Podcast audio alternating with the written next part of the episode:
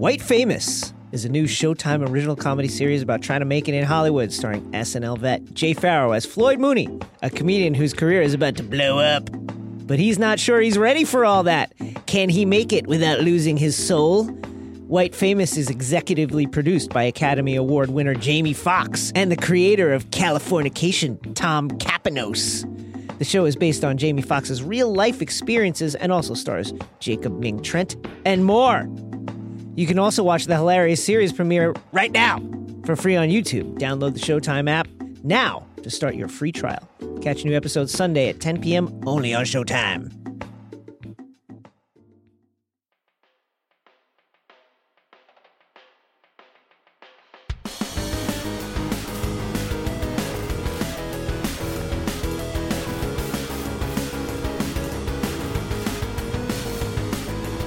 Hello Woo! and welcome Yeah. to Achievement Oriented, the Ringers video game podcast, part of the Ringer Podcast Network. My name is Ben Lindbergh. I'm a Ringer. Oh, I'm a writer for the TheRinger.com. I'm joined by my fellow writer for The Ringer, Yes. Jason Concepcion. Hello, Jason. Baseball. Wait, oh, sorry, baseball wrong is pod. happening. The other pod. Wrong pod. Still waiting for your appearance on the baseball pod. We're doing it this today. is the video game one. Yeah. We have so much to talk about. So much. This is a crazy time in video gaming. Remember in March when we had a new huge Zelda game Yep. and we had a ton of great third party games all of a sudden, much. and original sequels, new IP. It's back. We're back to that again. We have another massive Nintendo game to talk about. We have many other games to talk about. So here's what we're going to do. You and I are going to talk Yes. about Mario Odyssey, which is out right now. Then we are going to bring in our producer, the man behind the men behind the mic, Kyle, who has this been is the playing craziest shit we've ever done. Middle of Worth, Shadow of War. We have no idea how he is on the mic. We're No, going to bring him in Zero idea. Tell us about Shadow of War, which he's been playing and I've dabbled in. Then we're going to bring in our ringer colleague Justin Charity, who has been playing Wolfenstein 2: The New Colossus, which is also out this week. Everything is out. What is not out this week? We don't even have time to talk about Assassin's Creed yet, Right. which we have and we'll be talking about someday soon. We'll be talking about South Park someday soon. We'll get to all of this someday Yes. soon. Call of Duty. Then, yeah, oh, Call of Duty. We've got expansion for DLC for Horizon Zero oh my Dawn next week too. It's just it's all happening. Yeah. And finally, in this episode, I'm going to extend my streak of doing solo chats with European developers at the end of this episode. I'm going to talk to the developer of Darkwood, which is a third person survival horror game. You would not expect me to be talking about a game like that, but this is developed in Poland, came out this summer after being on early access. It's a PC game on Steam. It's sort of top down, procedurally generated survival horror, but it is made by Acid Wizard Studio, which is a studio made of people who are scared of horror games. Which appealed to me because, of course, I am Right. one of them. They are they are my people, but they built a horror game. I'm going to talk to them about that and why they would do such a thing, and also Why? the fact that they gave their game away for free. They put it on torrent sites. They put it on the Pirate Bay. Let anyone grab it when they wanted it. so we'll talk about like that not- decision too. Seems like not a great, not a great way to make money. You'd be surprised. I guess so. Or maybe stay tuned. So, look, we're going to talk about Mario now, and I guess we should just say we're going to say Mario, right? We're not going to say Mario. We're Mario. We're from New York. I we're the only people, the only region Oh! that says Mario, as far as I can understand. I neither of us has a New York accent, as far as I'm aware, but we do say Mario. Mario. So Oh, I, every time I say it now, I'm I'm self conscious because I know that's not how, how do you anyone say? else Ger- says it. how do you but- say Girardi? I say Girardi, but but we've got to be true to ourselves and our roots, and we say Mario. So Yes. Mario Odyssey, it's out for Switch. You have played it. I have not, I and have I have never it. been more envious Well, of listen. someone for anything in my life. If this is an exact reversal of what happened It with, is. with Zelda. That's which is- right. Which you is did interesting. Not have a Switch when Zelda came I out. did not. I played it first. That's Yeah. right. Which is interesting because uh, Mario, in many ways, is the uh, it's the opposite side of the coin from from Zelda. It's very Zelda-like, open world game um, with a obviously with a Mario flair. Um, all the characters. just from said the Mario. What are you doing? Did, what I did, Mario. Yeah. And then uh, it's just uh, and the world is just so engaging, much like Zelda. It's just a joy to explore. Um, there are puzzles within puzzles, mini puzzles, little mini games. Uh, it's just really fun to interact with all the stuff they do. Some really g- great callbacks to earlier versions of the game, uh, using uh, this kind of 2D effect where you walk into a little um, one of the little like teleportation tunnels pipes and then you end up playing you know on a 2d surface of a tower or a wall.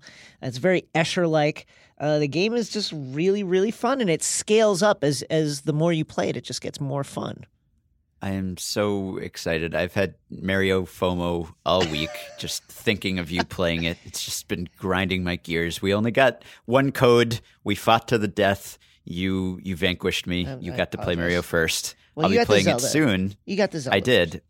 Yeah, so look, this game right now has a, a 97 on Meta- Metacritic, which ties it with Breath of the Wild. Yeah. Shocker, Nintendo made a great game with one of its flagship franchises. But I have almost entirely avoided reading about this game because my anticipation is just so high that I didn't want to dull the edges of that by, by watching too much. So we talked about it in our post E3 episode, and I, I watched, you know, the trailer at that point, but I, I haven't read reviews. I, I haven't read hands on previews. I just, I kind of wanted to go into release week cold, and obviously it's great based on the reaction from you and everyone else in the world. But sell me on on the concept or explain the concept for this game because I, I think one of the reasons I'm so looking forward to this is that obviously the quality is going to be there just as it is with Zelda, but Zelda's a little bit less of a pick up and play kind of play it in short spurts Right, sort of that, franchise. right. Yeah, I mean you can do that, but but Mario is obviously the platformer legacy short levels you can just pick it up and get into it very quickly. And so what is the thing that sets this game apart from previous Mario games? Like if every Mario has a hook and not everyone does, but you know, if Super Mario Sunshine is you're in a tropical island and you have a water pack and you're spray painting over things with the water, or if Mario Galaxy is, you know, messing with gravity and, and little worlds and space, what is Mario Odyssey? That's a great. It's a great question. I think it's it's the interplay between 3D and 2D, like I mentioned, uh, that kind of ability to to all of a sudden play a mini game that is a callback to earlier versions of the 16-bit version of the game, and also um, he's able to throw his hat in in a to use as an offensive weapon, but also to kind of um, uh, either unlock a combo with some kind of like a, a, a more impressive jump feature, or to to throw it onto like a, a walking um, like statue and then actually control the statue or control a uh, a projectile by via the hat. The hat lands on top of the statue, and then you can like pilot these things Uh-huh. Around. So these uh, disturbing possession of yeah, inanimate objects. Yes. and and and by exploring these things, uh, you'll discover uh, different uh, areas of the game that you wouldn't have, have found before. Like for instance, there's one uh, part where you throw your hat onto this kind of Easter Island looking um, statue that's wearing sunglasses. We put the sunglasses down. All of a sudden, you see these invisible things, invisible walkways that you didn't didn't know were, were there at all. Um, Yeah. So there's just these uh, really uh, intricately crafted and really fun to discover um, things that tie directly into the mechanics of of how you control Mario, um, which is a very Nintendo-y thing. Um, you know, you thinking back to uh, the way Mario uh, would jump under a box, hitting the coins, and then or could jump on top of a mushroom and squash it down Right. all these all these little ways of interacting with your environment uh, have become just much more uh, addictive. There's this there's a lot of hooks in this game that just make you want to jump into things and throw your hat into things and jump off of things, and it's just um, it really takes advantage of the 3Dness of the game in a way that's really really um, just super entertaining. What is the basic structure of the game? Are we talking Hmm. like a hub world here with connected levels? Is it just a series of, of platform type levels that stars are, are gone now, right? We've got a replacement Moon- yeah, for there's stars. like moons. Um, Right. there's uh it's a series of landscapes across a world and you travel that world by unlocking by solving um, puzzles in succession until you fully unlock the region, and then you take an airship to the next region. Um, the puzzles are really fun. Um, a lot of verticality in really interesting ways. It's funny. Like the the only negative thing I have to say about the game is I'm not a fan of. Uh, there's like this dust cloud animation when Mario is is running around, coming from his feet. You know, if he's running across the pavement or running across the desert, there's little puffs of, of dust that follow Right. him, and it just looks like he's farting, man. It's, sounds distracting. It's a, after a while, it's just like it looks like he's farting. Now, uh, when it rains, this is why Nintendo's great. There's no clouds because the dust Sure. has the dust has been wetted down. Right. And that's just physics. That's just physics. That's just how it works. Mm-hmm. but when you know when it's very dry out, just super Yeah, distracting. just constant dust clouds whenever I go anywhere Yeah. in dry weather. And you know, like Mario is not he's not eating great. right. is the is the open world element of it? I mean, does it feel revolutionary in the way that Breath of the Wild did? Oh, like, does this oh. feel like? I mean, clearly, it, it sounds like it's a culmination of everything we love about Mario and a synthesis of Yeah. all of the great Mario games we played in the past. And there's that Nintendo blend of nostalgia and, and newness that no one else does as well. But I think Breath of the Wild felt like a, a shakeup and Right. a dramatic leap. And maybe Zelda needed that as a franchise more than Mario did because Zelda had sort of settled into this formula that was still fun, but Agreed. wasn't really pushing the boundaries of the Yeah. series that much. And and Mario has maybe continued to innovate throughout its history more than Zelda has in, in recent years. But does it feel like there is a, a large leap, or is this just kind of taking the best elements of previous games and, and putting them together, which is perfectly fine if yeah, that's what that it does feel what it like that. It, it feels it's certainly a leap technologically and, and gameplay wise. It's really, really, really fun. Um, it is not. It does not feel revolutionary in the way Zelda felt revolutionary in the way that when you played Zelda, you were like, "Oh my god, I can do this! I can go here! Right. I can Yeah. explore this! I can climb on this thing! I can, I, you know." There were just so many things uh, within Zelda that felt fresh and felt surprising. You know, just the ability to to look at a far off mountain range and go directly to it and climb the whole thing, and then stand there and Yeah. look out over this vast landscape. Um, ha- there was that feeling of exploration that. You know, because of the structure of Mario as a as a succession of platformy maps, uh, it's just not it- it's just not possible. You can't do a free roam in the same way you can do Zelda. You just walk away from a quest and be like, I'm just gonna walk the land. You can't really Right. do that in Mario, so that it doesn't have that feeling of of wide open exploration that was truly the revolutionary ingredient uh, of Zelda.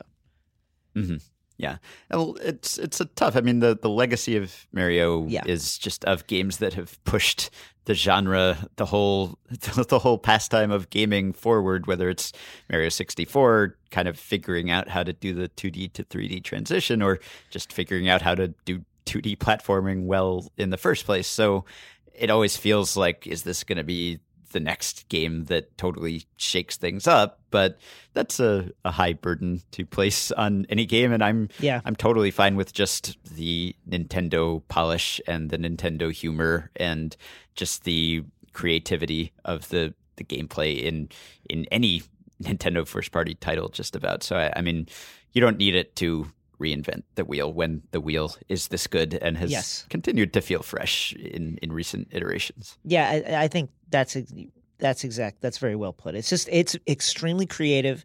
It is very very firmly planted in the Mario world and the visual and gameplay language of Mario.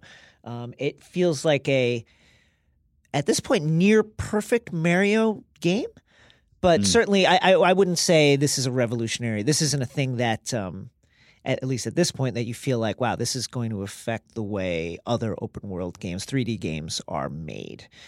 Uh-huh. Not yet, but it is great. Great, great, great game.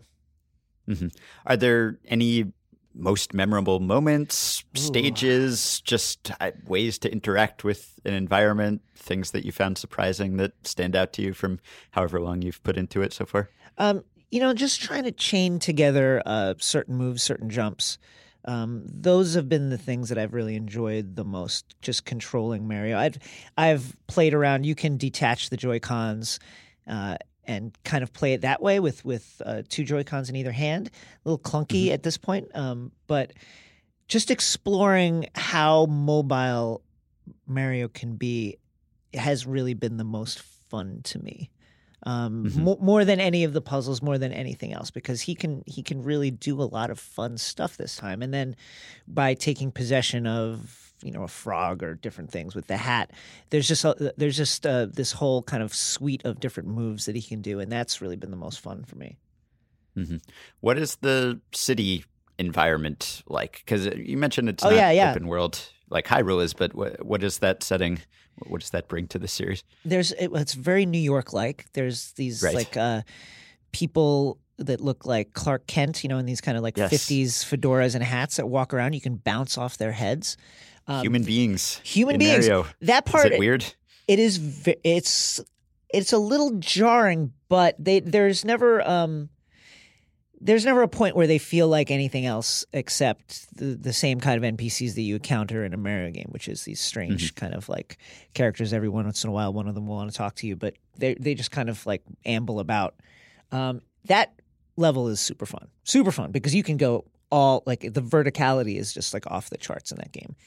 There's a ton of uh, different environmental uh, details that you can interact with, um, and to the you know to the game's credit, I was never I was never like wow this does this seems like it doesn't belong in a Mario game. Uh, I never felt that at all. What do you think of the theme song? Nintendo thinks very highly of the theme song. Yeah, it's you know. Uh, I- listen, I'm I'm a fan of the original Mario theme song for you know Mhm. forever. Like just Sure. keep just keep remaking that. I mean, right. Yeah, which they've done in the past. Yeah. well, I think that they should theme, always but- do that though. Doesn't it, every game kind of does that?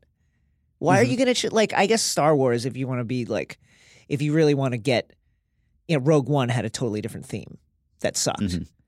Um, but I think you know it's like when you're when you're when you're an IP of this kind of uh, historical import, you got to stick with your theme song, man. That's just me. I don't know. What do you think, Ben? I think I think you bring back the old theme in some sort of remix, Yes. but but you also try to write something new that can be that kind of memorable theme for the next generation of of gamers rather than recycling endlessly. I mean, yes, recycle and just tickle our our nostalgia sense, but ideally also do something new and original that is as good as as the first one, even if it doesn't have that same weight of history and, Yeah. and memory to it. So, are you enjoying Odyssey more than any Mario game? As much as, not as much as Wow, that's really- others that stick out in your mind? Uh, I think I'm enjoying it as much as, and but but it's it's at this point it's difficult for me to unwrap how much of that is just how much I love my Switch. Like the Switch is yeah. just I just as a as a piece of hardware, I absolutely love this console. It's so Yeah. great. Are you playing Odyssey entirely in handheld mode? Oh or- yeah. Yeah. Yeah. Where was the last time you connected your Switch to your TV? Like three months ago. yeah. Yeah. This feels like a conversation that we'll probably have maybe in an end of the year pod. Yeah. But uh, it does feel like the Switch has just owned 2017 It's so in great. gaming. It's I so mean, great. Nintendo has totally delivered on the promise of supplying the first party titles that live up Yep. to the legacy of those series. And yet there is a ton of great indie stuff and a surprising amount of support from other developers and publishers. I mean, really, it, it kind of has everything that you would want at this point in its Yep. life cycle, which is really impressive given the, the slow starts software wise that other Nintendo consoles have had. There's just, I, there's no real complaint to make at this point. The Switch is just set up to be one of those all time great systems. Yeah, and, then then we've got uh, some of the bigger releases, Skyrim, stuff like that. Some of Mm-hmm. the uh, really interesting, um, kind of tech-heavy third-party releases coming up. Uh, I just, I I really love this console. As a person who like is on the move a lot, I just really love it. It's great. Yeah. Yeah. It's been a long time since I felt affection for a console. Yeah. Like not since not since Dreamcast really, which Yeah. I I love Dreamcast because it was kind of always just underrated and kind of the odd console out, but uh, I loved it. But since then, it's like you know I I, I haven't really been one company's fanboy for Right. many years because Right.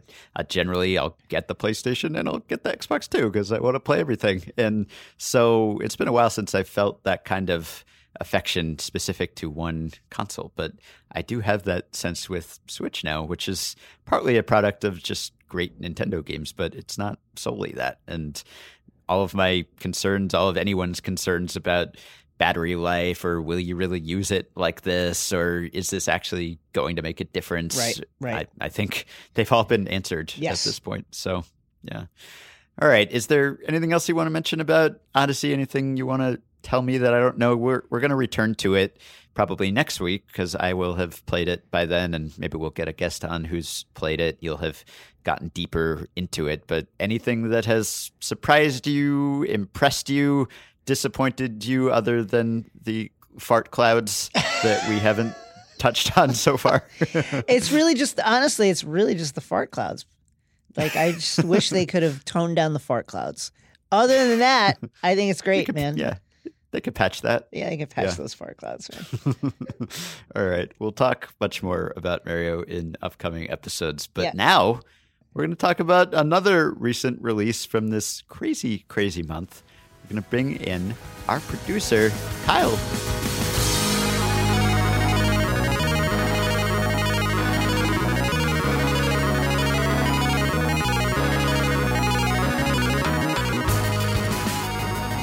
We are welcoming to the mic now a man who is always in the room listening to us, Yeah. making judicious edits, making us sound better, squeezing it all into one Squeezing that episode. Now he's going to have to edit himself because he is coming on to talk to us, Kyle Creighton. Hello, Kyle. Hey, feels good to be here. I spent many an episode muffling sneezes, coughs, and laughs. It feels good to let it all hang out. yes, please cough and sneeze away. We want to hear all of your bodily fluids during Wonderful. the segment.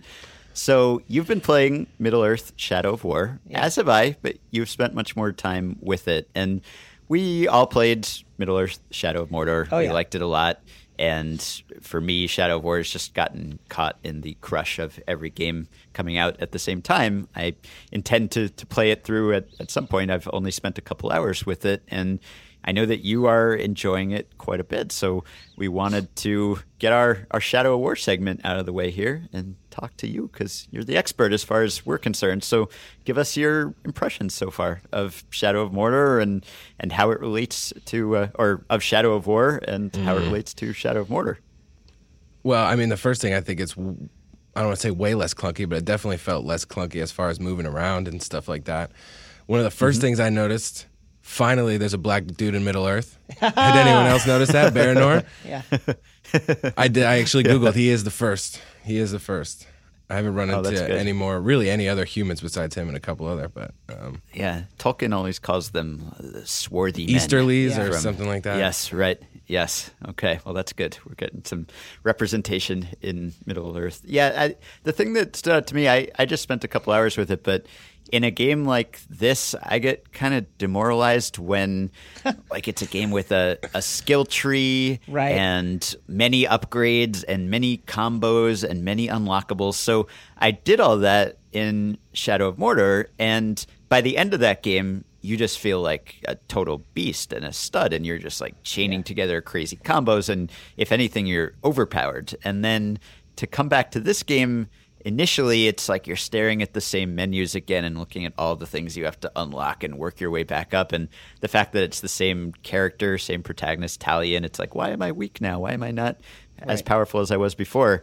But at least based on my early experience with this, they they ramped that up pretty quickly. And after like an hour, I was literally flying basically as, a stallion who can now like climb anything in a single bound. Yeah, absolutely. I mean, it was sort of the the Assassin's Creed way, except for you can just get to the top way faster. Yeah. You don't have to Yeah. hold hold the trigger while you climb up Just- this immense, right. this huge building. Now it's like, all right, three taps of A and you're there.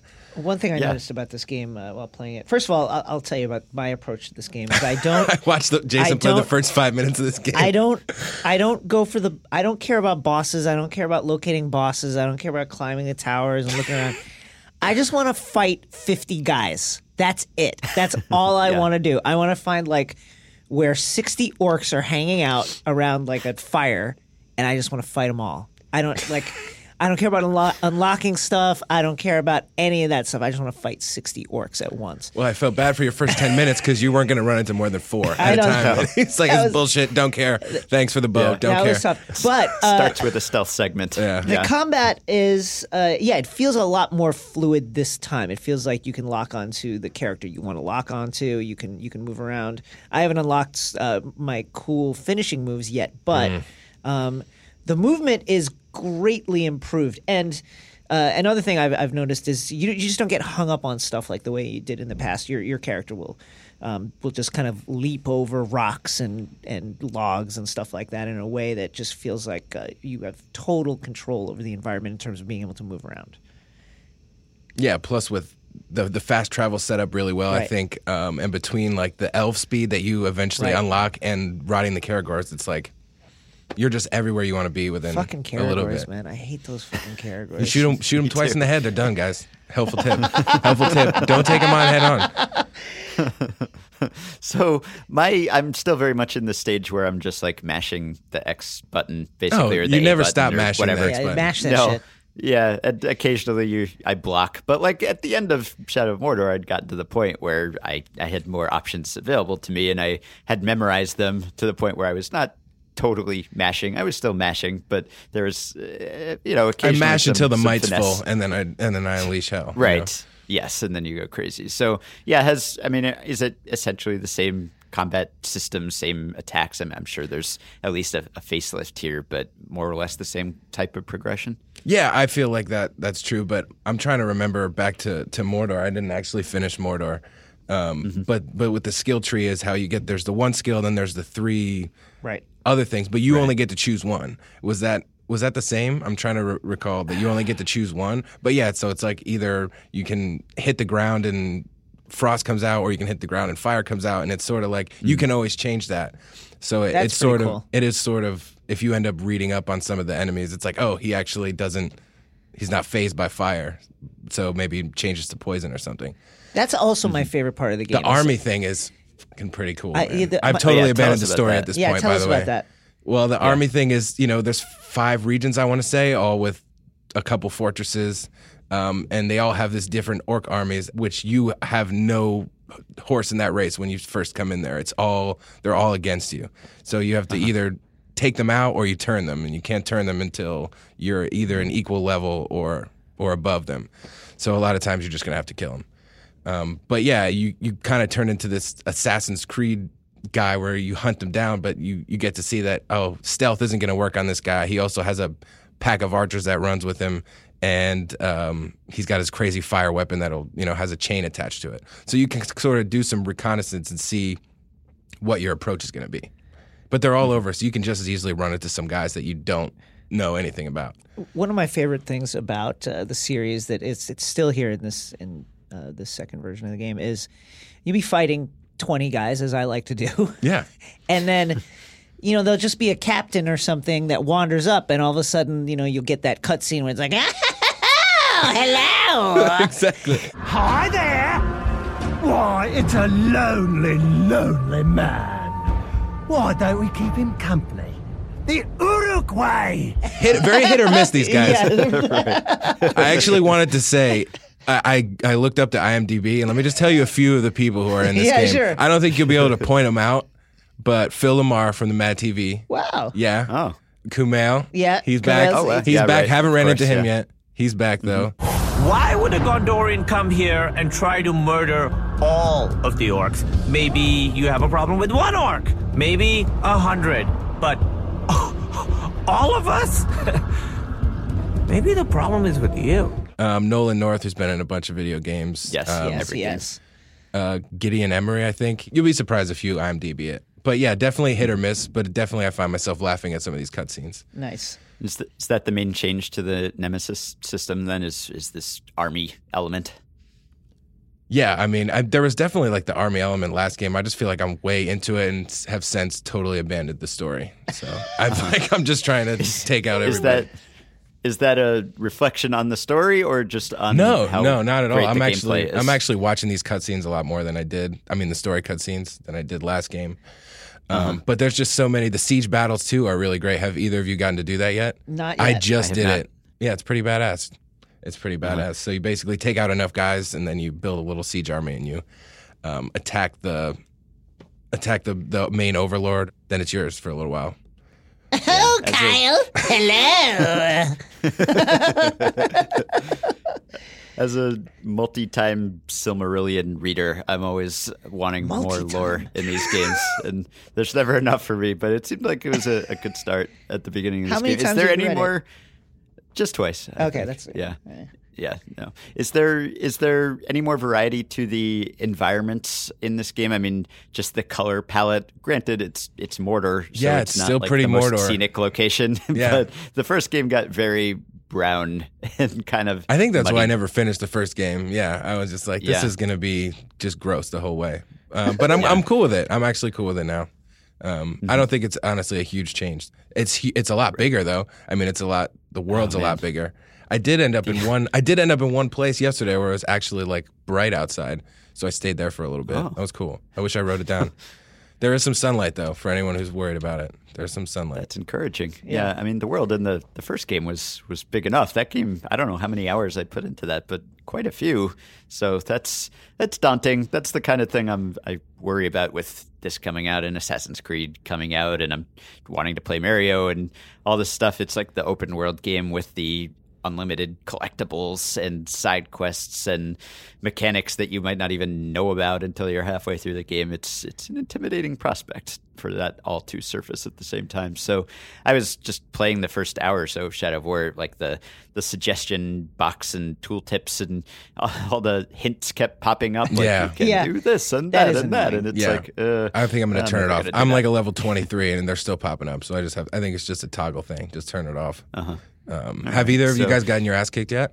Oh yeah, twice Yeah? already. I really like that. I really do like that. I'm level 23, and I'm still. Some games it's like you make it to level 20, and it's like okay, game's Right. not over, but basically, um, Yeah. you can get to like at least level 40 in this game that I know of. So I'm like a level six, and I just get my ass absolutely. It's a- it's a me. good feeling, I'm like, I'm gonna fight this 17. Yeah. I don't give a fuck. in Assassin's Creed, I couldn't tell you the last time I died. So like for one of these Uh-huh. like fighting games with you know the the Y counter button and stuff like that, it feels good to know I can still get my ass kicked. I still have to run sometimes. even in the first game, although you got a clear sense of progression and, and power as the game went on, there were still some times like when you were trying to assassinate a, a certain captain where it was He's got hard three to other ones with him. Yeah. hard to figure out. Yeah, and it took some actual planning and, and strategy. Yeah, and you can actually you can spend as long as you want on this army thing, and it will suck your whole day away because like you can see you can see like there's the captain then he's got like a blood brother who's like this guy over here who's also like a 27 and he's got like a, a backup guy with a gang of archers. So there's like sometimes just one captain has like four captains woven in somehow and then you go after him and you didn't do your research and you die. And then when you and like i think that this was the last game but if if just a regular guy kills you he gets promoted and he's like you know. Right. So it sounds like the verdict is you're you're preferring it to the first game, but it's maybe more of uh, kind of incremental improvement than massive overhaul type thing. Yeah, absolutely. Absolutely. I'm sticking with it, right. waiting for DLC Nice. stuff. Totally lost in there. Sounds good. I'm in someday when I find time. All right. Well, Kyle, thank you very Yeah. much for crossing off one game off our list of huge holiday titles that we haven't talked about yet. We appreciate it. Thanks for uh, coming out from behind the mic. Of course, you, man. Kyle. Thank you. All right, let's take a quick break for a word from our sponsor. We'll be back with our pal Justin Charity to talk Wolfenstein 2. Nice. Ever wondered what it might be like to captain some of the greatest warships of World War II? Then you should check out World of Warships, the free to play historical online combat game from Wargaming. With World of Warships, you will command a massive naval fleet featuring some of history's most iconic war vessels, like the USS Arizona, the USS Indianapolis, and the USS Enterprise. And with four classes of ships from over eight nations fighting in strategically designed environments, every match is a unique experience. World of Warships brings endless hours of strategy, tactical gameplay, and pulse pounding naval combat action. It really is the perfect balance of action and strategic gameplay, guys. Download World of Warships for free today at commandwarships.com to begin your naval adventure. Make sure you enter the code GAMES17, that's G A M E S 1 7, when you download to get a ton of bonus content, courtesy of Achievement Oriented, this very podcast. That includes a free premium ship, the famous cruiser Aurora, and a pile of in game currency to jumpstart your epic World War II naval experience. Just download World of Warships today at commandwarships.com and start playing today! And now we are joined by Ringer staff writer Justin Charity to talk about Wolfenstein 2, the new Colossus, in which you kill many, many, many Nazis. and that's that's it. I mean, There's stuff grand I'm opening, grand closing. Is it, am I missing anything? It's like a short story. That was great. am I missing anything about this about this game? Uh, well, it's we you know Wolfenstein 2, the new Colossus. It's I would say it's more complex and it, it has Mhm. some some environmental and narrative beats going for it that are more complex than that one sentence summary of Wolfenstein. but it is simultaneously that straightforward. You spend a lot of time Yeah. killing a lot of Nazis. Really, the thing. Should we- that, oh, sorry. Go ahead. Oh, well, should we talk about it on a, a game level first and then on a, a thematic level, I guess? Yeah, let's talk Maybe about it on a just- game level. Do you want to just talk about it as a pure shooter and mechanically, and then we'll get into the maybe extra resonance that shooting Nazis has in 2017? Sure. Yeah. I mean, I've played. Um, I've played several chapters, but uh, two different. I want to say environments into it. Um, you you begin the game um, on a U boat, and you begin the game in a wheelchair as B.J. Blazkowicz, the you know the the long running hero of the Wolfenstein franchise, and the fact that the game the fact that you begin on a u-boat in a wheelchair right means you have this very limited mobility and it means that you're navigating an environment um, that's very cl- cluttered and it's narrow and it's dark it's very poorly lit um, not not in terms of the viewer's perspective or the gamer's perspective just in terms of the character's perspective right like it's dark and dim and cluttered and there are nazis everywhere um, and to me you know, it feels very different playing this game than it feels, you know, going back to play Wolfenstein 3D. Sure. Like the, the old PC game. But it feels like the the principles are largely the same, which is that you are fighting in really tight, enclosed spaces where you're vastly outnumbered by Nazis. And so I mean it's it's very first person shootery and it encourages you to sort of just go to town and shoot wildly at times, but you really sort of do have to play it like a stealth game and you have to reserve ammo and you have to be very careful about when you ambush versus when you hide behind things. Um, Yeah.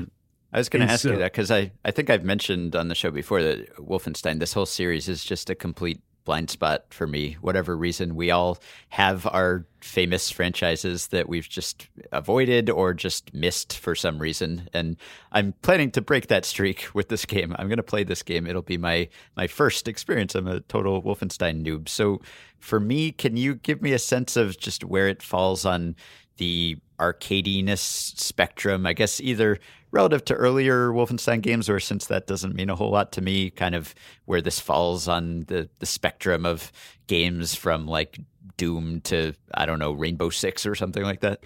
I'm glad you used that word arcadey because it, I I remember uh, I want to say in like in the first couple of levels I kept having this thought of man there is a there's an old laser tag spot in Richmond that used to have like tons of arcade games and it's sort of it it definitely I, I definitely had this vibe of like I would love to play this while waiting between laser tag matches. Um, Yeah. There's maybe I mean there's too much plot I would say for it to be like too comparable to that sort of experience in the way that like the original I mean the the first couple Wolfenstein games aren't like that at all. They're just boot them up and go. Right. Right. There's not a lot of retention that you need playing those games. But yeah, it's it's like the shooting experience and sort of the the variance and difficulty. All of that stuff makes it so that you, you can sort of I don't know. I, I kind of would like to play this in an arcade in front of people. The interesting thing about about Wolfenstein New Colossus to me is less the game itself and more just thematically the fact that Nazis are with us now in the world that it's a it's there's actually a political calculus to be made when you make a game that explicitly is about killing Nazis and uh, one of the uh, one of the trailers for the game is you know it's it's basically a, a play on the theme of punch a Nazi, you know, Right. which is a thing that exists in our world now. It's because of the rise of the alt right, Richard Spencer, all these people that have been uh, cut loose. How much does the game lean into that? Um, or is it just one of those things like, uh, hey, we've been making uh, video games about killing Nazis for a long time, and it just so happens Right. that it just is germane to the, the current moment? Yeah, because they were like the, the perfect video game villain, right? Yeah. Because there was there was no like there was no nuance to Right. to Nazis. They Right. were the most evil, the thing that we could all kind of feel good about killing in a video game. And and right now there's there's all this extra stuff that goes along with it that I guess the series just inherited, but I don't know if it it courts it or not. So yeah, is there any of that in in here, Justin, or is it just kind of grandfathered in?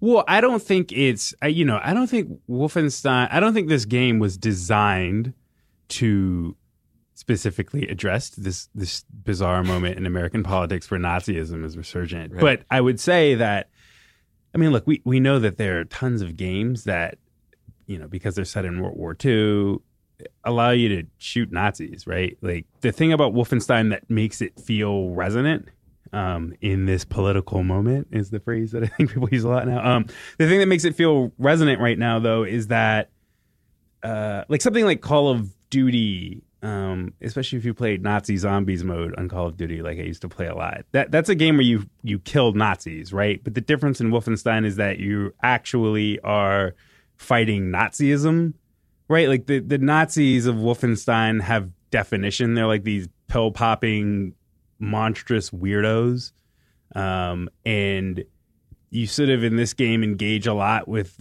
what the Aryan ideal is and why the resistance fighters, why different factions of the resistance fighters against the Nazis don't fit with the Nazi program. And so Wolfenstein just seems to, you know, beyond the the fact that it has a really heightened sense of who the Nazis were, um, because the Nazis in Wolfenstein are like mutated robot freaks where they have like gun suits and things like that.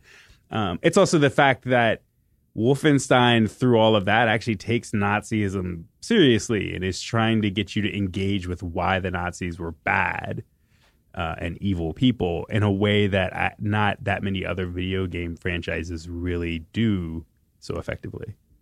And and that sort of, I mean, it seems straightforward, right, that the Nazis are bad, but again, it's sort of you get to 2017, and all of a sudden, Americans can't really agree about how bad the Nazis were and why we fought the Nazis. Yeah. right?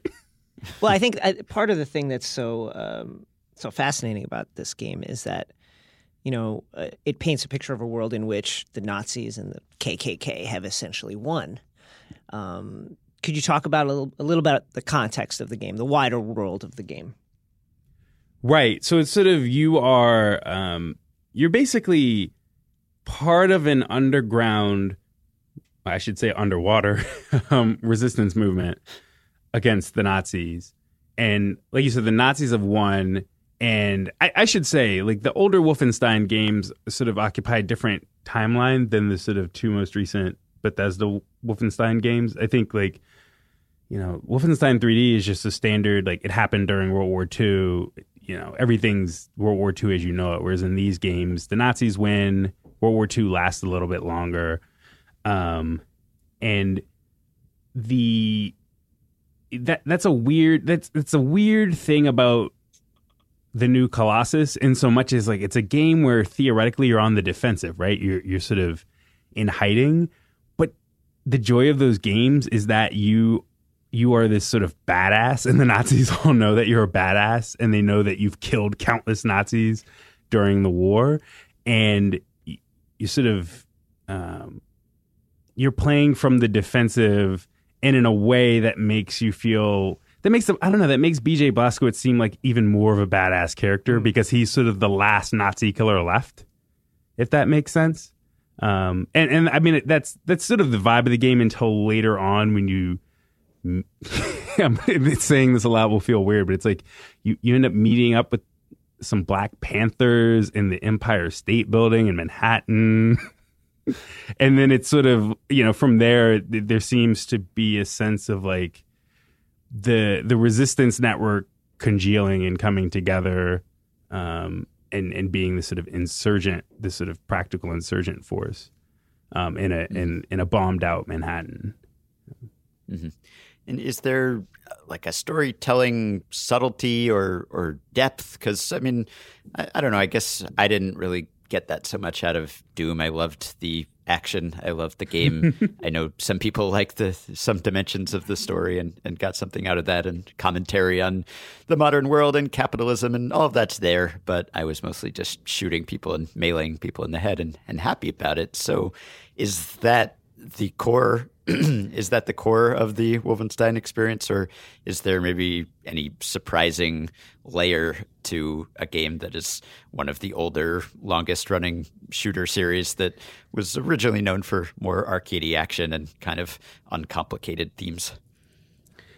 Yeah, I mean, I you know, I to me, it's just the fact that there's the fact that there's a story and the fact that there's sort of elaboration on um, you know, the game has a strong sense, right, of who is the type of person who you would expect to oppose Nazism, right? In so much as there's one there's one scene where like Blazkowicz is meeting um, with a sort of resistance member who's been driven under, or two resistance members who've been driven underground, and one of them is black, and they're trying to figure out whether they believe Blazkowicz uh, is either a um, secret Nazi himself or whether he's truly with the resistance.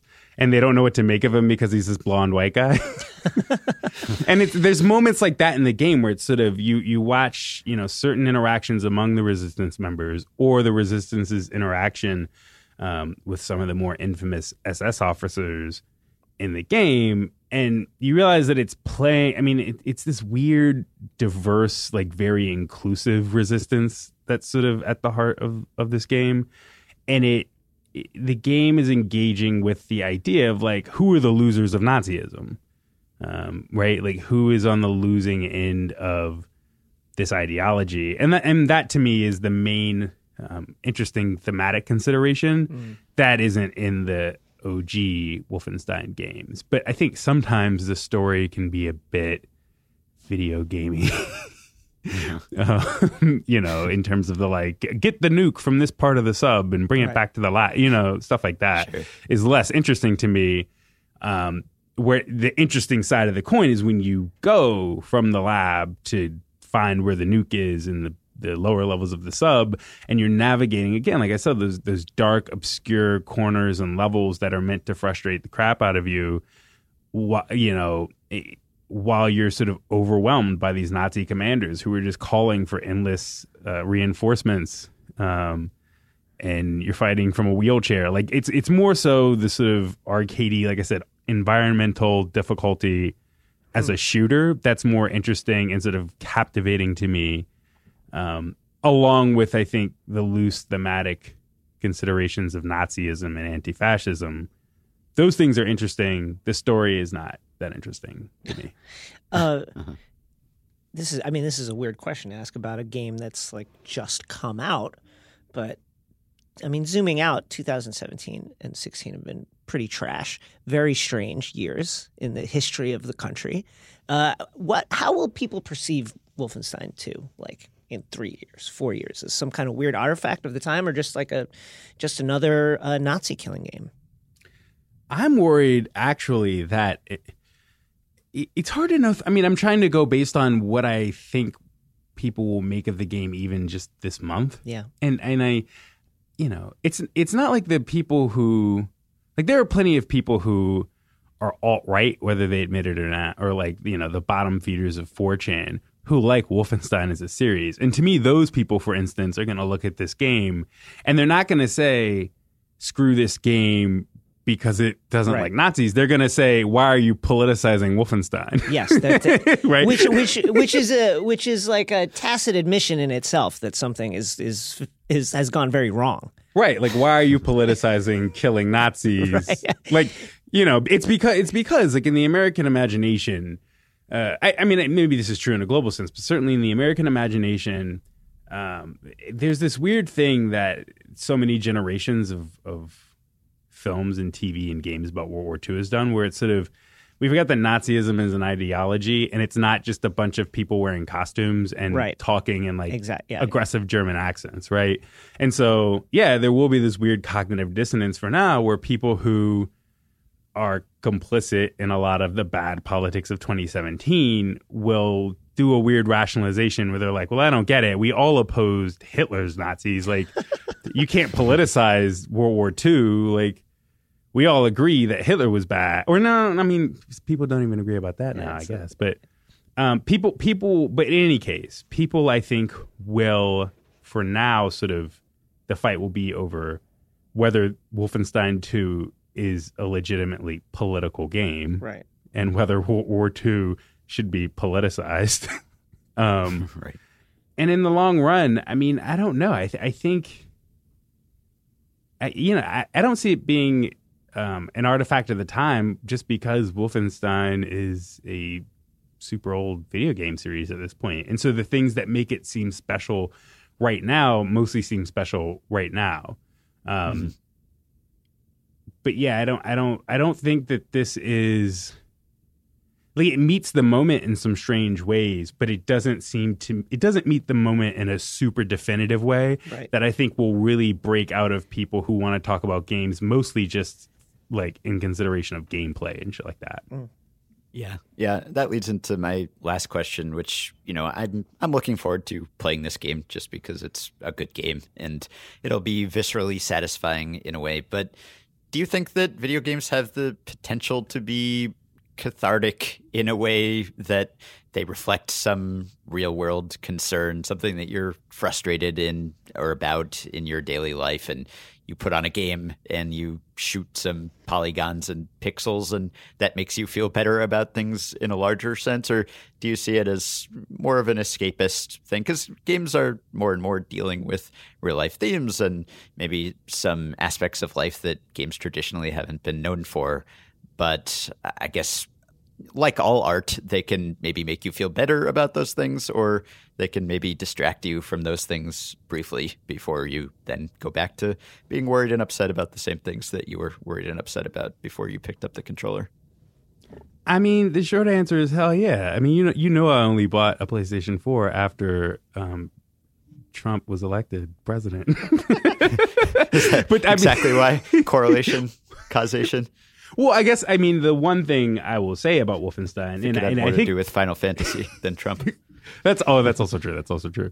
But listen, it had been a long time. It had been a decade for me. Um, no, but I mean the the the longer answer to that question is, yeah, I'm sure there are a lot of people who will seek out this game. Maybe you know either people who have played the New Order, which is the game before this, or maybe people who haven't played Wolfenstein in a long time. Maybe people who have never played it. I'm sure there are people who will seek this game out with a sense of, man, okay, I need a, I want to play the Nazi killing game in a year where Yeah. I've been frustrated by uh, America's inability to confront Nazism. I want to play this video game that is about just that. I think the thing that, um, I think the thing that people shouldn't necessarily look to this game to do is solve the is is punching Nazis okay debate for them. You know, it's it's sort of like you have to play this game with a sense of at the end of the day you have to go back to the real world and you have to figure out the actual um, you know the actual radical and democratic ways you want to go about opposing Nazism because you know the Nazis of 2017 are very different from the fictionalized 1950s Nazis of Wolfenstein 2. Um, and so, you know, you you you shouldn't you shouldn't look to these games to you should look to these games uh, for sort of like I think what was the word you used like escapism and catharsis. Sure, Um, but there are no actual political answers in this game for anybody who thinks that there are. Well, we've been talking with Ringer staff writer Justin Charity about Wolfenstein 2, The New Colossus, in which you can kill zombies by the You kill bushel. Nazis. You kill Nazis by the bushel. You kill them, Yeah. But you can't cure all the world's problems. unfortunately. Uh, Justin, thanks, man. Yeah, thanks for having me. Okay, so we will be back with one more segment after another word from our sponsor. I'll be talking Darkwood. Everyone knows that Redbox is all about renting movies and video games for cheap. But did you know that Redbox also sells used games starting as low as $4.99? That's really low. So for the price of one of those extra large caramel frap, double espresso, no foam, two pump, trinkety drinks you love, you could start the most legendary game night tradition ever, playing your hearts out all the way up to bedtime, maybe beyond. For way less than you'd pay in store, you can keep your kids quietly entertained, always key, all month long, so you can practice that extremely complex and extremely painful yoga pose, get it down to perfection, so you can impress your entire class with your superhuman flexibility. That's right, buying games for Redbox is a way cheaper option. And this time, you keep them forever. Right now, Doom, Dark Souls 3, and Madden NFL 17 are all for sale. So head over to the box and do game night on the cheap with Redbox, the smarter way to watch and play. All right, so I am joined now by Gustav Stachewski. He is the coder for Acid Wizard Studio, and their first game is Darkwood, which came out in its final release this summer. And I have been intrigued by this game for a few months now because I saw the news about the game initially because you described it. You and three college friends and a dog. You're based in Warsaw, in Poland, and you are afraid to play horror games or were before you started to work on this game. And so you have built a horror game nonetheless. And this intrigued me because I've talked often on the show about my own fear of horror games and my own inability to play them at times. And you had the same hangups, but you managed to actually create a very unnerving horror game. So, Gustav, welcome. Good to talk to you. And please tell me about the origin of the game and how people who had the same fears that I do decided to make a horror game anyway. Hi, thanks for having me. Um, Darkwood started off as a simple tower defense game, actually. It's um, transformed itself into a horror game over time because uh, it was our first big game. Our only experience in making games was two Game Jam games, which were made in 48 hours. And Darkwood was at first a tower defense game with some survival mechanics, from what, what I remember. And uh, it was a pretty much amateur based project. We didn't really um, think it would be commercially viable. But when we, because the, the top down perspective is really not something you would think about when designing a horror game. Uh, it, would be very risky to do something like that. But over time, uh, when we iteratively made some uh, uh, progress on the game, we saw potential to make um, a very atmospheric game, uh, also thanks to the uh, sound and music abilities of Arthur. Uh, one of the three acid wizards, uh, who was als- also responsible for the art. Um, thanks to that combination, um, the game was really, you know, atmospheric, and we saw the potential of that. And we made our first gameplay trailer, and it's virally went, uh, you know, uh, everywhere. Uh, it's it surpassed all of, of all of our expectations, and uh, we went from there. Yeah, and so why did you choose the the top down or the isometric perspective when you say that it's difficult to create a horror game with that sort of perspective? Do you mean just because it's maybe less visceral or or you know compared to a, a first person or third person game it's it's more difficult to scare the player when there is a distance from the character and the world in that way was it more just because it was easier to, to code was that part of it Yeah, exactly. I'll Okay. be very sincere. It- the decision was just because we had no experience in game development at all, except for the two, two game jam games. And uh, we just saw that a lot of first projects from developers were made uh, from the top top down perspective, and uh, we started fiddling uh, in that, and it went well. So we decided to go with it, but. Um, in the long run, it was actually very, very time consuming to do so because we are pretty much perfectionist in what we do uh, in terms of uh, the visuals because we all uh, finished the, the same school. To do such precise things from the top down perspective was really, really time consuming. So I don't think it turned out the way we wanted to initially. Yeah, right. So you mentioned that your first couple of games took 48 hours. This took a little bit longer yeah, than that. A little bit, yeah. a few years longer than you had anticipated. And did, were you aware that this is something that often happens to indie developers or first time developers working on their first full game or even established experienced big budget developers that you will set a date for when you think it will be finished and then you'll miss that date by years and years were you confident early on that you could actually meet this deadline did you just underestimate the difficulty of, of how much you had to learn the initial plan was to finish the game in one month uh-huh. because it was very simple at the time. Uh, but we started adding stuff uh, as time went on. But I think uh, we were pretty ignorant uh, at the beginning, and it's had some. When you do some things with ignorance, I think it's it has some uh, benefits because we mm-hmm. did some very risky things like the top down perspective, like the pixelated art style, like the procedurally generated world combined with a bit of roguelike mechanics and survival horror. It all seems like a bit of a Frankenstein monster.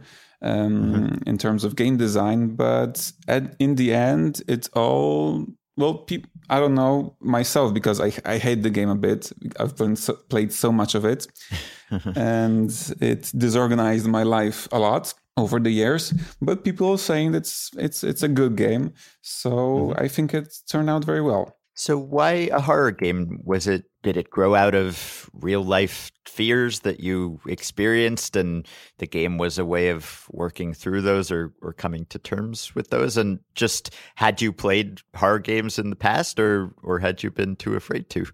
I'm gonna have to speak for myself now because mm-hmm. um, we didn't really speak with each other a lot about these things as uh, with the team.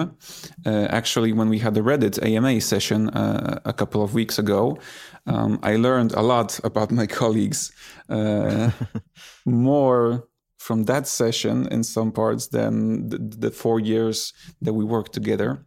Uh, uh-huh. in in the more more personal personal aspects. So now I'm gonna speak for myself to not you know speak for for them. Mm-hmm. I have a very wild imagination and it sometimes um, is overwhelming for me in situations when i'm um, afraid or stressed um, mm-hmm. to the point where um, i have uh, something called uh, night terrors uh, uh-huh. uh, when you wake up in the in, in, the night and you see things you, you just hallucinate mm-hmm. and it was really freaking me out for a long time. And I think making Darkwood made me come to terms with it uh, in a way that I now I know that the things I see in the night are in, completely inside my mind. Mm-hmm. And I have a much better um, coping mechanism uh, with that. I haven't, um, I still experience these things, especially when I'm stressed out or um, we had a, a, problem with homeless people sleeping just literally under our door for a few months. And um, my son just um, was born and i was very protective of my family at the time. And he was waking up like four or five times a night. And they were sometimes making a lot of noises and screaming outside. So combine that with the sleep deprivation, um, it was a very hard time for me in the night. But facing my fears through making Darkwood and through forcing myself to, to, to see horror movies and play horror games, which I couldn't force myself to do so before. um, I think it was very beneficial to, for me to to to to cope with these things. Mm-hmm. So, is the eeriness of Darkwood directly inspired by those night terrors? Are there creatures or monsters, or just that pervasive sense of fear that you tried to channel in the game? I think so. Uh, most of the the, the, the, the, monster design was made by Artur, mm-hmm. and he also experienced experiences these night terrors, which I also uh, came to know about. I don't know one or two years into development. mm. I didn't know about them uh, before. Um, so I think so, but the, I think more more um, prominent thing we wanted to show was uh, kind of play with the player's mind to make him yeah. qu- question what is real, what is not real, and stuff like that. Yeah. Mm-hmm. And do you think that this game is more playable by someone who is afraid of horror games than the typical survival horror game? I know that you didn't want to have jump scares in your game, for instance, but it is still unnerving. So, would you have been able to play Darkwood yourself, say five years ago, if someone had installed it on your computer and said, hey, play this game? Or would it have been too much for you? It's a tough question um, because I actually like uh, the horror games that made you kind of crept under your skin, like the, the earlier Silent Hill um, mm-hmm. games, and even even strategy games like UFO Enemy Unknown. That game really creeped me out, and even though I don't like being scared uh, to a point where I am startled, like through jump scares, mm-hmm. um, I enjoy being unnerved. I don't know why, mm-hmm. but it's just it's just I don't know cathartic in a in a way. Uh-huh. Um, so I think I would like Darkwood because it's uh, we try our best not to do any jump scares.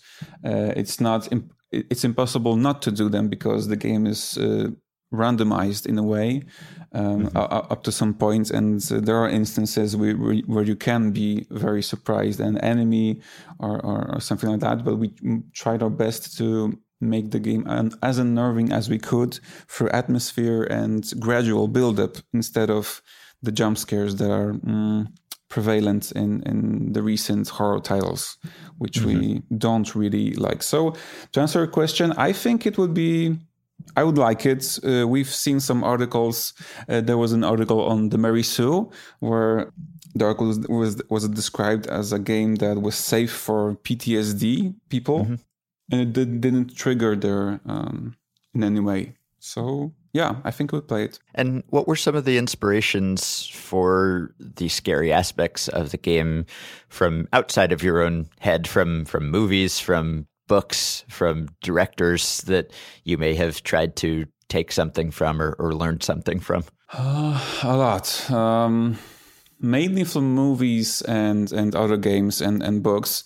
Uh, if it goes for me, um, I tried to put as much as David Lynchian things as mm. I could because I'm a very big fan of yeah. him, and I still I'm almost every day in the Twin Peaks Reddit after watching uh-huh. the season three of Twin Peaks, uh-huh. trying to piece together something. and the the way the story is told is very uh, in the vein of Dark Souls. Uh, it, mm. It's mostly told f- through the environment. It's not told directly. Um, you have to piece the, the things together. Uh, so Dark Souls was a very big inspiration uh, in that term. Uh, mm-hmm. Silent Hill was a very big thing, I think, mu- in terms of music. Um, Artur didn't actually play the game himself, but he loved uh, the music from it uh, because he heard it somewhere else. And it was a, for a long time, it was uh, in the inspiration folder. Uh-huh. Um, the books of uh, Dave um, Stanisław Lem, he's a Polish mm-hmm. science fiction writer and the books of Strugatsky brothers. And what was the the key to unnerving the player without jump scares for the most part and, and from that top down perspective? What little tricks did you learn? What little touches could you inject into this world to scare people? I think the the sound design uh, and the music was a very very big part of making the game atmospheric. Mm-hmm. Um, and we put a lot of effort in that. Artur spent countless hours doing little, very little, very subtle things that gradually made it uh, very immersive, I think, in a way that you could feel uh, the footsteps that are in the room next door. Uh, and we did a lot of work on the the, the, the uh, technical aspects of, of sound design of, mm-hmm. or sound engineering. I don't know how that would be called. And the music, which Artur also uh, composed. Mm-hmm. And these two things were, I think, most beneficial to making the game feel really, really immersive.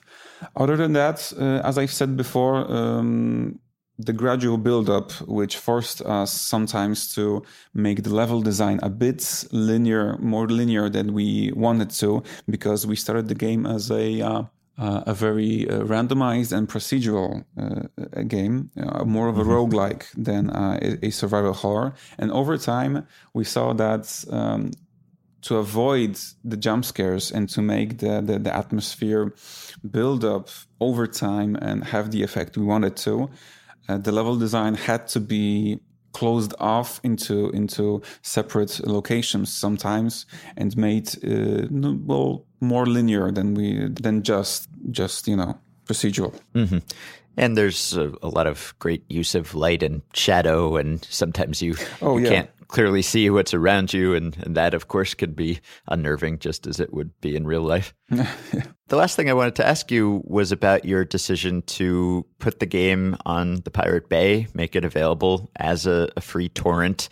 And this is a, a, decision that I would imagine, on one hand, it, it got you some publicity because some sites wrote about your decision to do that. But it must have been scary to give the game away for free, even though you know that everything will be pirated inevitably if you don't do that. But still, for an independent studio on your first full game to make that step had to be somewhat scary. So, what was behind your decision to do that? What caused you to do it? And in retrospect, how do you think that worked out? Uh, there are several reasons why we did it. My personal reason is that I wanted to do so for a very long time because I, pir- I, I pirated games a lot.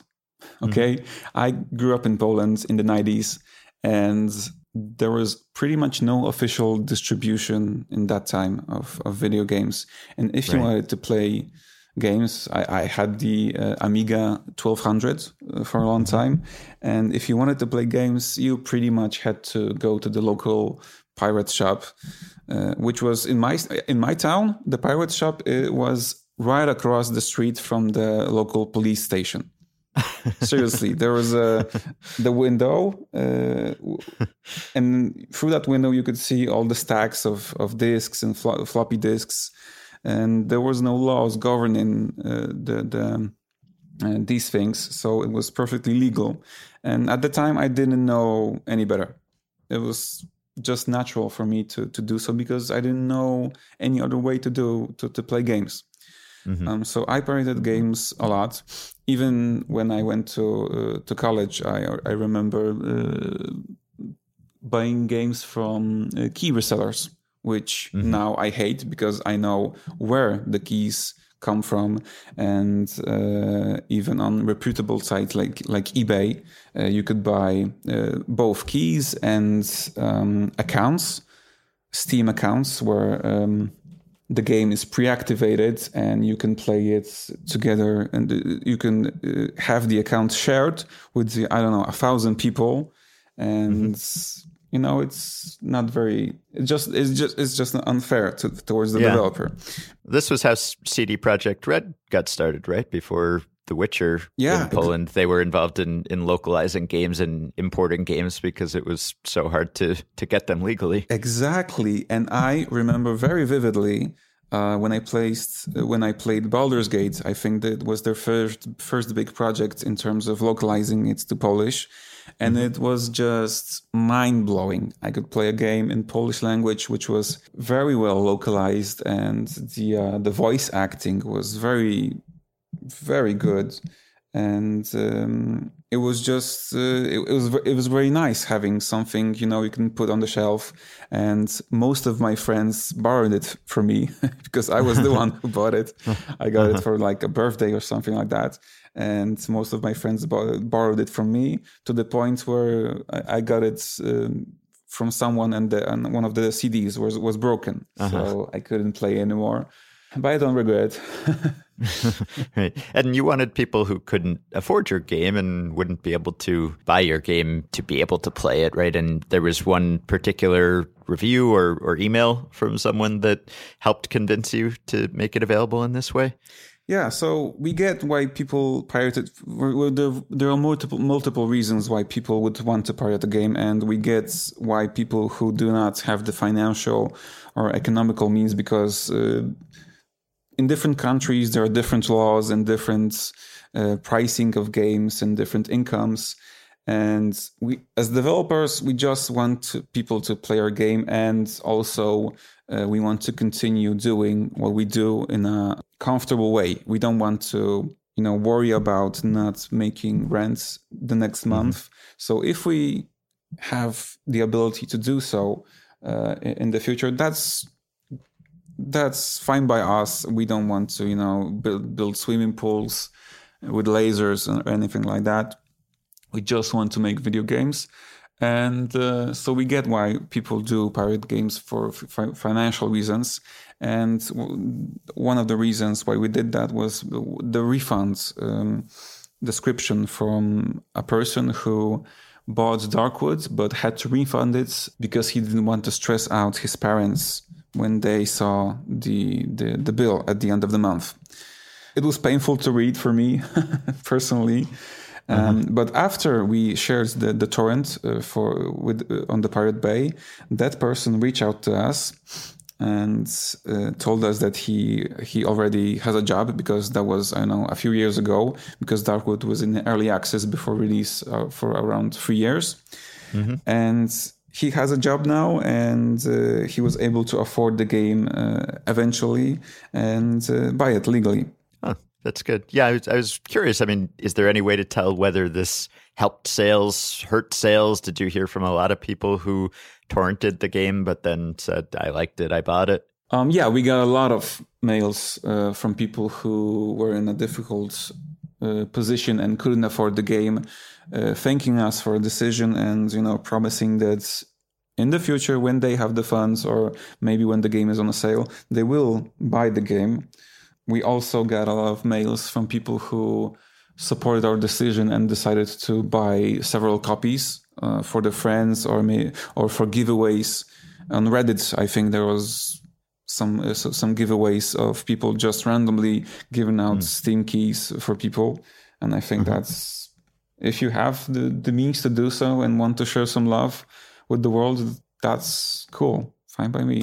All right. Well, you can find out more about Darkwood at darkwoodgame.com. Acid Wizard is on Twitter at the Acid Wizard or also at acidwizardstudio.com. And I appreciate the time and, and the explanation. So thank you very much, Gustav. Thank you very much. Thanks for having me.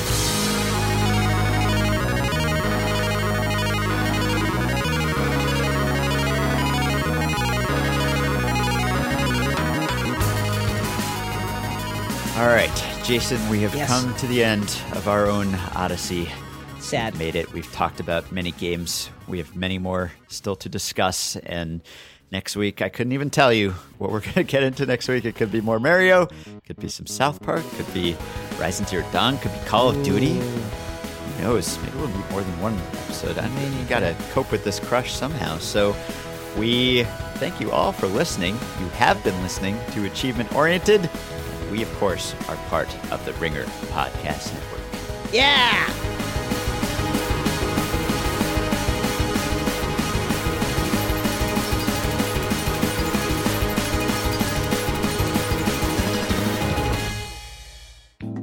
Hey, ever wondered what it might be like to captain some of the greatest warships of World War II?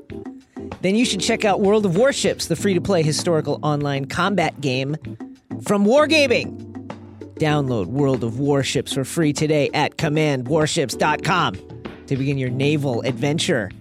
Make sure you enter the code GAMES17 when you download to get a ton of bonus content courtesy of Achievement Oriented. This podcast, that's G A M E S 1 7. That includes a free premium ship, the famous cruiser Aurora, and a pile of in game currency to jumpstart your epic World War II naval experience. Just download World of Warships today at commandwarships.com. Start playing today. Video games are super fun and, unfortunately, super expensive. You're going to pay a price for that fun. But once you bust open that plastic, you're stuck with them. No resale value. That's why Redbox lets you try out the hottest new games risk free. Right now, you can rent The Evil Within 2, Destiny 2, NBA 2K18, co written by Jason Concepcion, and more.